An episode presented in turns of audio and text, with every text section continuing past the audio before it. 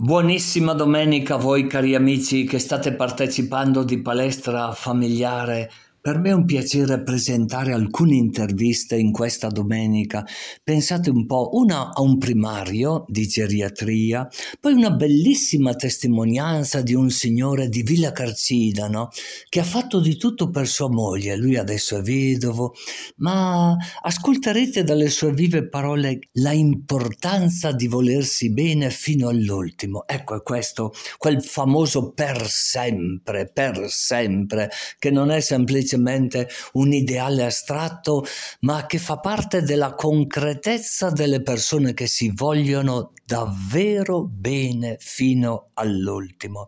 E allora le parole eh, del Papa Francesco, che io vi invito ad ascoltarle dalla viva voce eh, di Margherita, Margherita di Maclodio, no? Presta la voce pensate un po' a Papa Francesco, Alberi Vivi, dove ci consiglia di abbracciare sempre gli anziani e i nonni. Buonissima palestra familiare. Alberi vivi. Abbracciare i nonni e gli anziani. Non lasciamoli soli. La loro presenza nelle famiglie e nelle comunità è preziosa ci dona la consapevolezza di condividere la medesima eredità e di far parte di un popolo in cui si custodiscono le radici. Sì, sono gli anziani a trasmetterci l'appartenenza al popolo santo di Dio. La Chiesa, così come la società, ha bisogno di loro. Essi consegnano al presente un passato necessario per costruire il futuro. Onoriamoli, non priviamoci della loro compagnia e non priviamoli della nostra. Non permettiamo che siano scartati.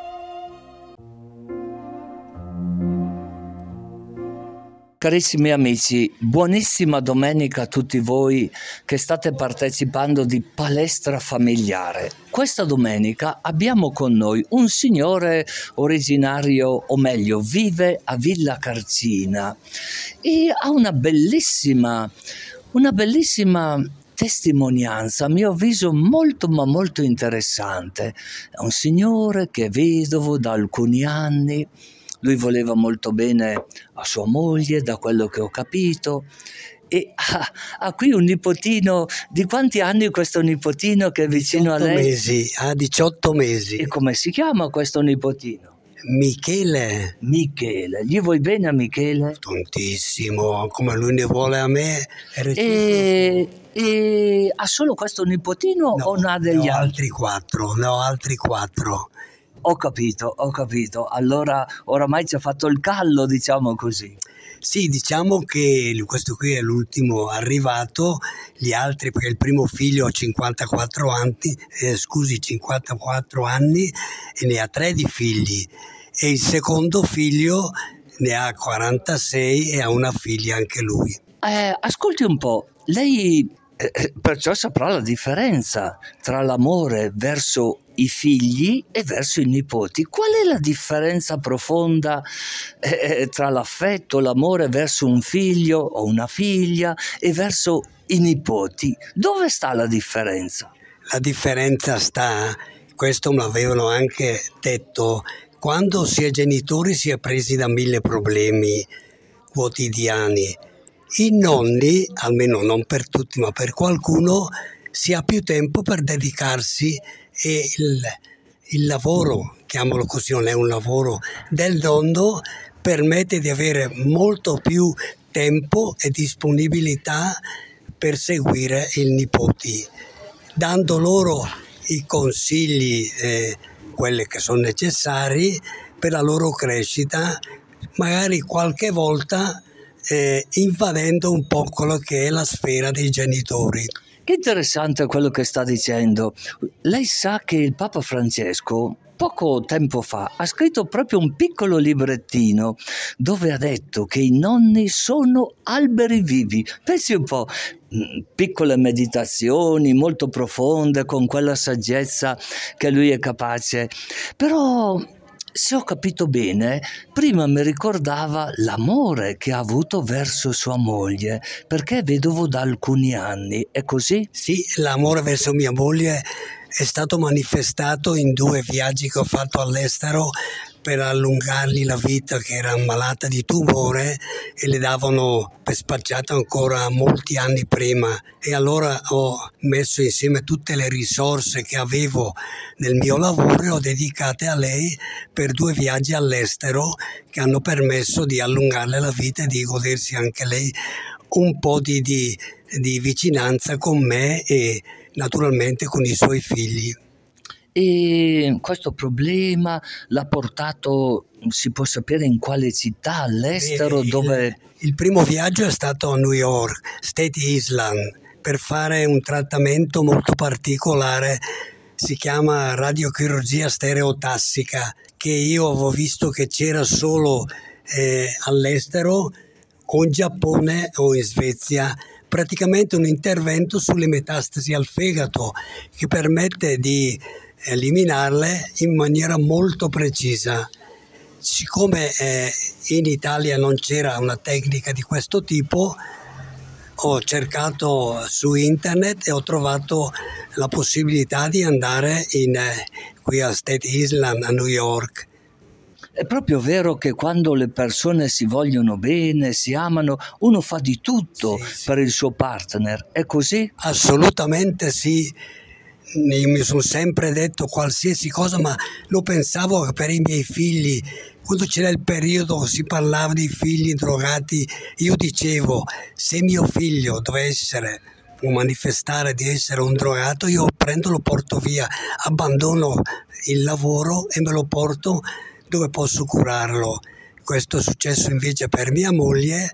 Il primo eh, è stato un successo per quattro anni lei ha continuato a vivere normalmente, poi il tumore purtroppo è ritornato e a questo punto l'ultima necessità era di andare ulteriormente all'estero e sono stato a Houston, in una clinica privata a Houston. Anche lì ho potuto allungare la vita per un anno e mezzo, dopodiché il destino era questo, il Signore ha voluto prenderla. Ho capito, ho capito. Eh, però mi nasce la curiosità, non so se può dirlo, no? Eh, ma mm, lei allora era benestante, no? Perché voglio dire, uno non... Uno, io sto pensando a un operaio, no? A uno che fa otto ore, come può permettersi no. una cosa del genere? Assolutamente, io ho fondato eh, una società di consulenza, ero dipendente, ero operaio anch'io, poi ero un quadro in una grossa azienda e a questo punto ho deciso di uscire e fare una mia società e con la società guadagnavo, ho voluto sempre tutti i guadagni che avevo che lavoravo giorno e anche notte, lo mettevo da parte proprio in previsione di poterli utilizzare per curare mia moglie. Bello, bello, bello quello che sta dicendo. Ascolti, cosa si sentirebbe di dire a, a, delle mogli o a dei mariti che ci stanno ascoltando o a dei figli, no? Perché tante volte queste cose avvengono così diciamo all'improvviso, no? uno fa tutto il possibile per la sua salute, per la sua anima, per il suo corpo, però poi le cose quando eh, succedono, succedono. Cosa, quali sono i consigli che si sentirebbe di dare o i suggerimenti che le vengono spontanei per accompagnare una persona che si trovasse in una situazione più o meno, più o meno eh, simile a quella di sua moglie. Cosa, quali sono le prime cose che uno deve fare? Allora, non c'è molto da dire, qui governa l'amore. L'amore non ha confini, non ha limiti. Corretto, corretto. Per amore a questo punto uno rinuncia a tutti gli altri ho messo in primis mia moglie davanti anche ai figli. Poi qualcuno può dire ma i figli però nel momento in cui mia moglie con i quali sono nati i miei tre, cinque, tre figli e i nipoti che ho attualmente l'ho messa in primis e per amore suo ho abbandonato tutto per andare a farla curarla. Quello che lei sta dicendo mi suggerisce che davvero nella vita uno deve avere come una gerarchia di valori. Se a qualcuno non gli piace questa parola, diciamo una scala di valori dove uno sa mettere al primo posto quello che deve stare al primo posto, perché se prima eh, per caso uno metteva di fare delle passeggiate la domenica, dei giri, quando succede un fatto eh, di questo genere, guarda come ascolta il tuo nipotino, che occhi grandi, dice che bravo che è il nonno, te lo dice con gli occhi, eh? È vero che esiste una scala di valori che bisogna saper manovrare? Assolutamente sì, perché su questo tema ci può essere una discussione infinita, vengono prima i figli, viene prima la moglie. Io ho scelto mia moglie, ho scelto mia moglie prima di tutto e su questo ho puntato tutto quello che avevo di disponibilità sia economica sia di tempo e perché a me l'amore di mia moglie eravamo una coppia moltissimo affiatata e mi sono sentito di fare questa scelta è opinabile tutto nella vita tutto opinabile. Io, la, la mia opinione, ho deciso di fare questa scelta. Certo, però un'opinione, diciamo così, non eh, fluttuante, un'opinione non circostanziale, ma molto concreta, no?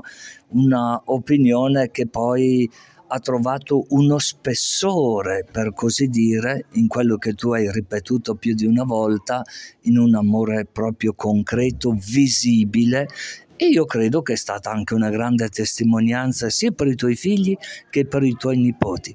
Ti auguro una buonissima domenica e avanti con Michele. Bene. E tutti gli altri? E tutti gli altri? Bene. Come si chiamano gli altri nipoti? Eh, eh, allora, il nipote uno, una, sì, vabbè, i primi cinque sono Nicolò, poi Martina e Beatrice, poi l'altra è Nina, quella del secondo figlio, e questa dall'ultima mia figlia, questo si chiama Michele. Michele. Ho voluto San Michele Arcangelo.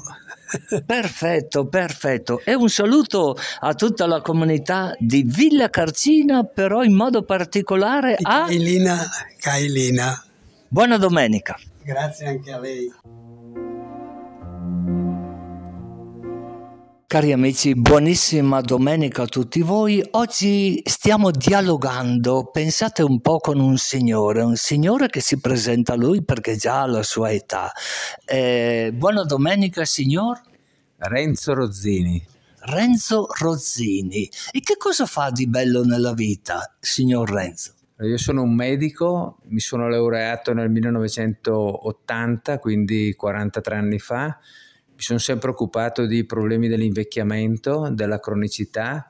Io ho sempre lavorato in ospedale, dal 1980 adesso ho lavorato sempre in ospedale facendo tutti i gradini della carriera, chiamiamolo ospedaliera. Prima sono stato ehm, assistente, poi come si chiamavano una volta, poi sono diventato aiuto, aiuto medico, poi sono diventato primario di un, di un reparto di riabilitazione e negli ultimi 26 anni 26 anni, sì, 26 anni, sono primario eh, medico geriatra presso la Fondazione Poliambulanze di Brescia. Ah, che carriera, che carriera che ha fatto, perciò è competente nella sua materia, più che competente, no? Però io sono curioso, sono curioso di sapere chi gli ha messo in testa di diventare medico? Forse papà, forse mamma? Ah, io adesso non riesco a ricordare il motivo. Certamente tutti i medici, tutti, come tutti gli infermieri, hanno delle motivazioni comuni che li porta a svolgere questa professione che è una professione di aiuto. Possono essere i genitori, possono essere gli insegnanti, possono essere le letture, può essere una predisposizione eh, personale e che li porta a fare le, le, superiori, cioè il liceo, e poi iscriversi a medicina o infermieristica e, eh, e poi sceglieranno eh, le, in molti casi anche per puro caso le scelte specialistiche vengono fatte, sceglieranno la propria professione del, del futuro. Eh, io credo di essere stato influenzato da mio padre e mia madre entrambi. Mia madre perché ha avuto un'esperienza diciamo di malattia e quindi mi ha in qualche modo portato a avvicinarmi alle strutture ospedaliere e mio padre invece perché voleva assolutamente che i suoi figli studiassero e che facessero una, un salto di, diciamo, eh, professionale superiore a quello che lui aveva raggiunto. Perfetto, perfetto. Ecco, però dici, eh, è stata mia mamma che mi ha influenzato Perciò è stata un'influenza bella, positiva, no? Lei mi immagino che è contento della sua professione. E quali sono quegli altri valori che papà e mamma gli hanno comunicato, al di là di quel salto di qualità eh, che il papà, se ho capito bene, no? ha voluto comunicargli? Quali sono quei valori umani, cristiani? Le, lei, lei è di Brescia? Sì, sì, sono di Brescia. Allora, i, i, valori sono quelli delle famiglie di una volta, eh, siamo cresciuti con, gli, con, i valori delle famiglie di una volta, vale a dire mettevamo al centro l'aspetto diciamo, della, dell'altruismo, della socialità, della coesione familiare. Eh, la mia famiglia è una famiglia cattolica, quindi sono cresciuto sostanzialmente nel, nell'oratorio e poi via via ho diciamo, declinato mie, la mia formazione nel, nelle opere che ho, ho fatto con la, mia, con la mia professione. Proprio in questo mese, il mese di ottobre, normalmente incomincia l'anno accademico, no? perciò io sto pensando a chi sceglie la, la, carriera infermieristica. Non so neanche se è giusto usare la parola carriera, perché mi suona alle mie orecchie non dico male, no? O, oppure tanti che iniziano appunto a studiare medicina proprio nel mese eh, di ottobre cosa si sentirebbe eh, di suggerire se in questo momento c'è qualcuno che ci sta ascoltando, no? proprio che sta scegliendo questo settore così specifico, così importante della vita? Ma eh, io quando vedo un, un, ragazzo che sceglie di fare medicina oppure che i primi anni della facoltà medica come pure infermieristica sono molto felice perché io sono felice della mia eh, professione, l'ho fatta sempre con gusto. Devo dire che ho, ehm, da quando mi sono laureato ad oggi, eh, sono sempre venuto in ospedale tutti i giorni, sabato e domenica comprese, una, una follia secondo eh, le mie figlie e mia moglie, ma, certa, ma questo è quello che ho fatto e tranne qualche giorno estivo, pochi giorni di vacanza. Quindi io sono soddisfatto, mi sono realizzato professionalmente e anche personalmente con il, il lavoro che allora ho scelto di fare o ho trovato, diciamo, ecco. A tutti consiglio di intraprendere questa professione, una professione molto bella che gratifica molto, che può gratificare molto, eh, anche una professione di sacrificio perché eh, in molti casi richiede eh, di darsi molto e quando uno si dà molto viene anche, perde molto della propria autonomia individuale, insomma. Ecco. Mi interessa, mi interessa quello che hai detto, quel particolare, però mia moglie e mia figlia dicono che è una follia. In che senso è una follia? Magari dopo eh, te lo dici anche per altre cose o no? Che nome ha tua moglie? Ma mia moglie è un nome abbastanza conosciuto a Brescia perché è il sindaco di Brescia e ho due figlie, chiama, mia moglie si chiama Laura Castelletti, le mie figlie, una la più grande si chiama Margherita, la più piccola si chiama Caterina. Eh, loro hanno detto che è una follia perché io sacrificavo tutto il mio tempo libero per la, la professione e soprattutto per lo studio, perché ho sempre coniugato la professione medica con lo studio. Ho studiato molto, ho scritto anche molto in ambito medico, ho cercato di scrivere quantomeno e, e quindi eh, vedevano il papà come una persona che invece di spendere il tempo, nel, il proprio tempo libero nelle cose oziose, diciamo, si dedicava più ai libri che non al resto. E questo per quello che ho sempre detto, ho sempre detto che io avevo una vita da folle, ma questa è la mia vita, insomma. Ma certo, ma certamente, no? Che bello, che interessante tutto questo, no? Certo, se per quello anche Socrate no? diceva, certo lui usava un altro termine, diceva che ognuno ha un demone dentro eh, che deve portare a maturazione, però in, visto che dice che ha una formazione cattolica, tante volte la professione medica si dice che è una vocazione. Secondo lei è giusto que- questo termine, al di là di studiare con scienza e con coscienza? È giusto dire che c'è come una chiamata interiore a seguire questa professione così nobile, così importante? Ma um, una quota di sicuro c'è una, diciamo, una predisposizione che non so se si può chiamare vocazione, ne ho parlato prima, um, diciamo un'attitudine a, a, seguire strade che vengono proposte sicuramente. Poi io credo anche che ci sia una quota di, diciamo, di coincidenze che non dobbiamo eh, negare, dopo non so, qualcuno dice non sono coincidenze, ma per me lo sono incontri delle persone inco- oppure vivi delle situazioni che ti portano a fare delle scelte specifiche. Io ho visto questo su di me, ma l'ho visto anche in molti altri colleghi una sorta di predisposizione di base e poi degli incontri importanti che ti fanno fare delle scelte. Certamente l'ambiente, tu stesso ricordavi alla mamma, no?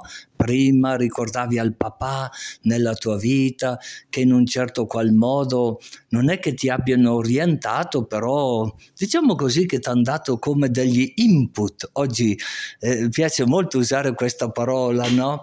Eh, come de... Però la chiamata a una professione così importante. Io sto guardando qui nel tuo studio e vedo anche delle stampe antiche e ne vedo una al centro eh, che mi ricorda proprio l'arte medica. È così o no? Quella, quell'immagine che c'è al centro eh, dove vedo eh, cosa rappresenta? Ma rappresenta allora la, la, noi medici aiutiamo gli altri sostanzialmente, quindi quell'immagine rappresenta un po' le persone che si chinano sugli altri per aiutarli, quindi è una sorta di, diciamo, di sintesi della, del fondo della nostra, della nostra uh, professione.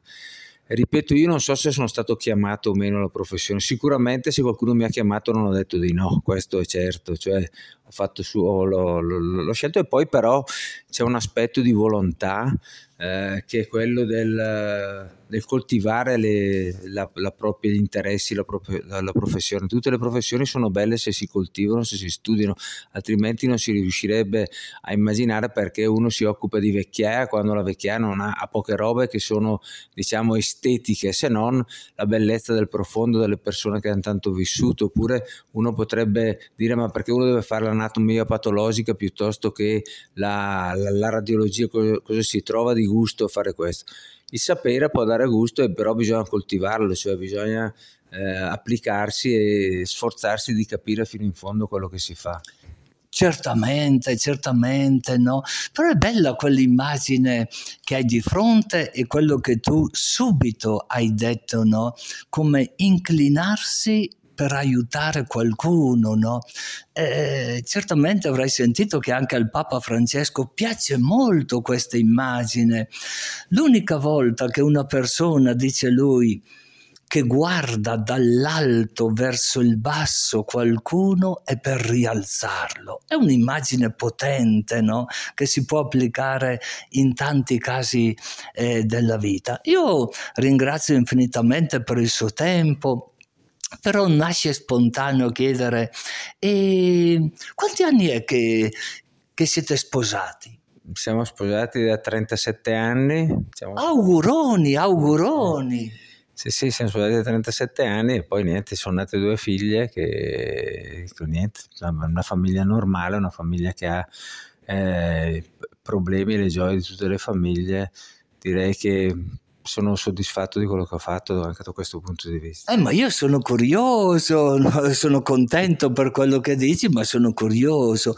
E, e prima avete fatto un po' di fidanzamento o è stata una cosa molto rapida? No, no, abbiamo fatto le cose normali, cioè siamo stati fidanzati tre anni, poi ci siamo sposati e, e via, insomma. È... Perché è importante conoscersi un po' prima di compiere il passo, secondo te? Non so, non so rispondere a questa domanda. Una domanda troppo difficile da prete, non è da dottore questa qui. E da prete tu dici? Ah, io pensavo che fosse proprio per le persone che vogliono formare una famiglia, no? Mm. Perché tu dici che non sei capace di rispondere a questa domanda? I tuoi anni eh, di fidanzamento, no? Per te sono stati importanti? Sì, sì, sono stati molto importanti, ci si è conosciuto, si è capito se eravamo fatti l'uno per l'altra, se avevamo le stesse eh, diciamo, ehm, attitudini verso le cose. Ho trovato una persona che eh, aveva la stessa formazione della mia, eh, per certi aspetti, per altri aspetti aveva qualcosa che era diverso dal mio che mi andava molto bene questa diversità perché altrimenti sarebbe stato un qualcosa che non poteva funzionare dal mio punto di vista. Però devo dire anche che sono passati talmente tanti anni che non mi ricordo più. Non ti ricordi più neanche il momento nel quale tu hai detto quegli occhi sono per me, non sono come gli altri occhi, dico gli occhi, magari sarà stato qualche altro particolare, no? Sì, sì, quello me lo ricordo benissimo, ma non lo voglio raccontare. troppo intimo, sì. troppo particolare, è così? Sì, sì. È sì, così. così. E è bene, è bene mantenere nel segreto della propria coscienza le cose intime. Questo penso che sia un valore grande. Ti senti di mandare un saluto a chi sta incominciando la carriera. Ripeto, non so se è giusta ancora questa parola, questo termine, o se ce n'è un altro. Ma eh, io voglio salutare tutti i, i ragazzi che sono intenzionati a iscriversi a, a facoltà medica come quella infermieristica. Penso che siano professioni che valga la pena ancora di fare, dico ancora perché al di là di tutto c'è una sorta di disaffezione verso le professioni di aiuto. Noi abbiamo carenza di medici e carenza di medici che hanno voglia di, diciamo, di, di stare veramente a contatto, a contatto con, con, gli altri, però uh, i giovani tutto sommato salvano sempre la, le, le, situazioni, quindi io confido che uh, comunque al di là del, diciamo, del delle difficoltà che, che, ci possono essere nel, nel reclutare le persone giuste ci siano molte persone che comunque vadano a coprire il fabbisogno della, della nostra professione. Io l'ho fatto con gusto, lo sto facendo ancora con gusto, con passione, con, pro, con eh, dedizione, quindi auguro agli altri di avere una vita professionale come quello che ho avuto io. Grazie, grazie e buonissima domenica con tua moglie, con i tuoi figli. Bene, grazie, grazie a tutti voi anche. Amici, a domenica prossima, addio piacendo. Buona domenica a tutti.